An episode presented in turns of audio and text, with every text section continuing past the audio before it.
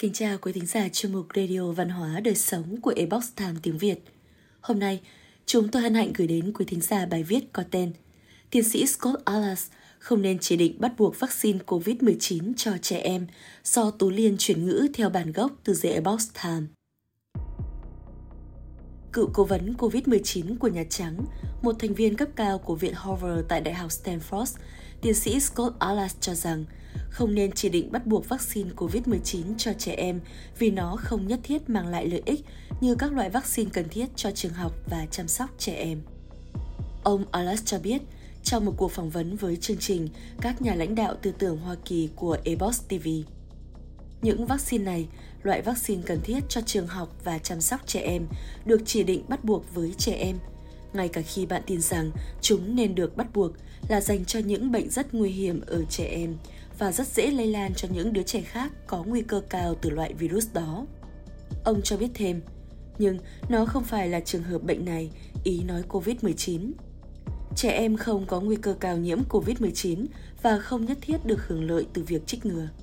Tiến sĩ Alas nói rằng, những đứa trẻ có hệ thống miễn dịch bị tổn thương nghiêm trọng nên được cân nhắc trong việc trích ngừa. Nhưng nếu yêu cầu trẻ khỏe mạnh trích vaccine COVID-19 sẽ vi phạm tuyên bố của Helsinki, một bộ quy tắc đạo đức các nguyên tắc được phát triển bởi Hiệp hội Y khoa Thế giới, nhằm hướng dẫn các bác sĩ và các nhà khoa học tiến hành các thí nghiệm liên quan đến con người. Ông Alas cho biết, trên thực tế, các loại vaccine bắt buộc, đặc biệt là cho trẻ em, đã vi phạm một số quy tắc được nêu trong tuyên bố Helsinki từ năm 1964. Và tôi nghĩ khi bạn bắt đầu có một xã hội vi phạm một số quy tắc đạo đức cơ bản nhất, thì tôi nghĩ rằng chúng ta đang gặp rắc rối. Hãng Pfizer cho biết đã đệ trình dữ liệu sơ bộ về thử nghiệm vaccine COVID-19 trên trẻ em từ 5 đến 11 tuổi lên Cục Quản lý Thực phẩm và Dược phẩm, gọi tắt là FDA. Điều này xảy ra chỉ hai ngày sau khi giám đốc điều hành của công ty sản xuất vaccine Albert Bourla nói trên chương trình truyền hình This Week của đài ABC rằng công ty sẽ sớm yêu cầu FDA cấp phép cho vaccine của họ. Hãng Pfizer và đối tác BioNTech ở Đức cho biết, dữ liệu về việc trích liều 10 mcg chia thành hai liều trên 2,268 trẻ em từ 5 đến 11 tuổi cho thấy vaccine an toàn và kích thích tạo ra kháng thể tương tự. Những người từ 16 đến 25 tuổi được nhận liều 30 mcg trong một thử nghiệm trước đó, nhưng vẫn chưa biết được liệu vaccine có hiệu quả trong việc ngăn ngừa bệnh tật ở trẻ em hay không, vì các công ty đã không công bố dữ liệu này trong các thông báo báo chí của họ. Vaccine Pfizer là loại duy nhất được cấp phép sử dụng khẩn cấp ở thanh thiếu niên, từ 12 cho đến 15 tuổi và được chấp thuận cho những người từ 16 tuổi trở lên. Mặc dù trẻ em có nguy cơ mắc COVID-19 rất thấp và không làm lây lan dịch bệnh một cách đáng kể, nhưng vẫn có một sự thúc đẩy để chúng được trích ngừa. Một trong những lý do đó là việc trích ngừa cho trẻ em có thể giúp bảo vệ xã hội một mối quan tâm lớn đối với tiến sĩ Alas. Ông Alas nói, đây phải chăng là một xã hội, một nền văn minh, nơi chúng ta đang sử dụng con cái của mình, ngay cả khi chúng thật sự làm lây lan dịch bệnh như một lá chắn. Chúng ta sẽ cho con mình trích ngừa một loại thuốc thử nghiệm không có lợi ích gì đáng kể, chỉ để bảo vệ chính bản thân chúng ta. Ông nói thêm, tôi sẽ không bao giờ biến những đứa con của mình thành lá chắn để bảo vệ tôi bằng một cách nào đó. Theo quan điểm của tôi, điều đó thực sự vi phạm nghiêm trọng tất cả các nguyên tắc đạo đức. Những người phản đối việc trích ngừa cho trẻ em nói rằng vaccine sử dụng công nghệ thử nghiệm và thiếu dữ liệu an toàn lâu dài.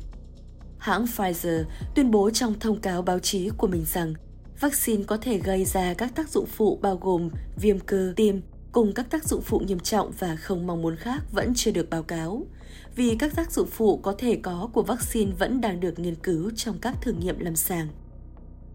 Các loại vaccine đã cho thấy không có khả năng bảo vệ những người đã trích ngừa đầy đủ khỏi bị nhiễm hoặc truyền COVID-19 sau vài tháng.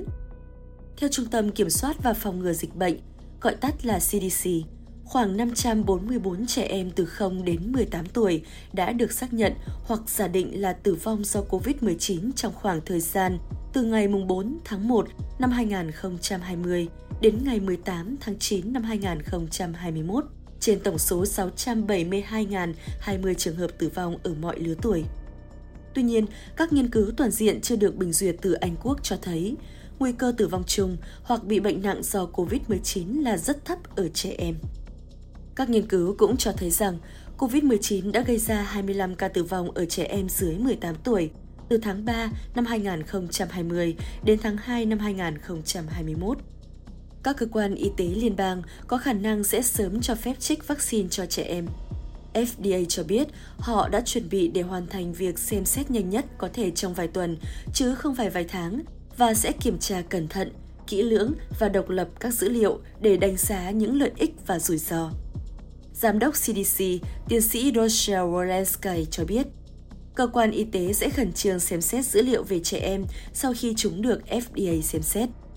Bà Walensky nói trên truyền hình Good Morning America vào hôm thứ Hai rằng, tôi được biết rằng FDA đang khẩn trương lên kế hoạch xem xét những dữ liệu này ngay sau khi hãng Pfizer trình đơn lên FDA và chúng tôi sẽ xem xét nó với mức độ khẩn cấp tương tự khi những dữ liệu này được chuyển sang CDC. Hãng Pfizer cho biết họ sẽ gửi yêu cầu chính thức về việc sử dụng khẩn cấp vaccine cho trẻ em lên FDA trong những tuần tới, bao gồm cả các cơ quan quản lý khác trên thế giới. Một số chuyên gia y tế cũng đang đặt câu hỏi về sự cần thiết phải trích ngừa cho trẻ em mà không có những dữ liệu an toàn lâu dài. Tiến sĩ Meher Shanai, một nhà giải phẫu thần kinh, đã đăng trên Twitter tại sao lại đưa ra EUA, tức ủy quyền sử dụng khẩn cấp đối với vaccine COVID-19 cho những đứa trẻ từ 5 đến 11 tuổi mà không có bất kỳ nghiên cứu nào về hiệu quả và an toàn lâu dài. Tại sao lại có thể chấp nhận hiệu quả dựa trên chuyển đổi huyết thanh trong khi tình trạng tạo ra AB, một loại kháng thể để có miễn dịch tự nhiên không được chấp nhận. Tiến sĩ Aaron Cariati, giáo sư tâm thần học tại trường E. Irvine thuộc Đại học California trả lời. Chính xác, và chúng ta không chỉ có dữ liệu phòng thí nghiệm về kháng thể hoặc thậm chí tế bào T cho khả năng miễn dịch tự nhiên, mà còn có bằng chứng lâm sàng mạnh mẽ về khả năng bảo vệ chống lại sự tái nhiễm, nhập viện và tử vong. Vaccine cho trẻ em từ 5 đến 11 tuổi được chấp thuận mà chưa tính đến NOI, tức miễn dịch tự nhiên đã bị bỏ qua trong dữ liệu này. Chính phủ liên bang và các doanh nghiệp bắt buộc sử dụng vaccine và hộ chiếu ở Hoa Kỳ tiếp tục không công nhận khả năng miễn dịch tự nhiên ở những người đã khỏi bệnh COVID-19. Tiến sĩ Alas nói rằng, người Mỹ nên được lựa chọn để quyết định xem họ muốn trích ngừa hay không. CDC cho biết hơn 183 triệu người Mỹ đã trích ngừa đầy đủ tính đến ngày 28 tháng 9. Quý thính giả thân mến, chuyên mục Radio Văn hóa Đời Sống của Ebox Time tiếng Việt đến đây là hết. Để đọc các bài viết khác của chúng tôi, quý vị có thể truy cập vào trang web itviet.com. Cảm ơn quý vị đã lắng nghe, quan tâm và đăng ký kênh. Chào tạm biệt và hẹn gặp lại quý vị trong các chương trình lần sau. Kính chúc mọi điều bình an và tốt lành đến với quý vị cùng người thân.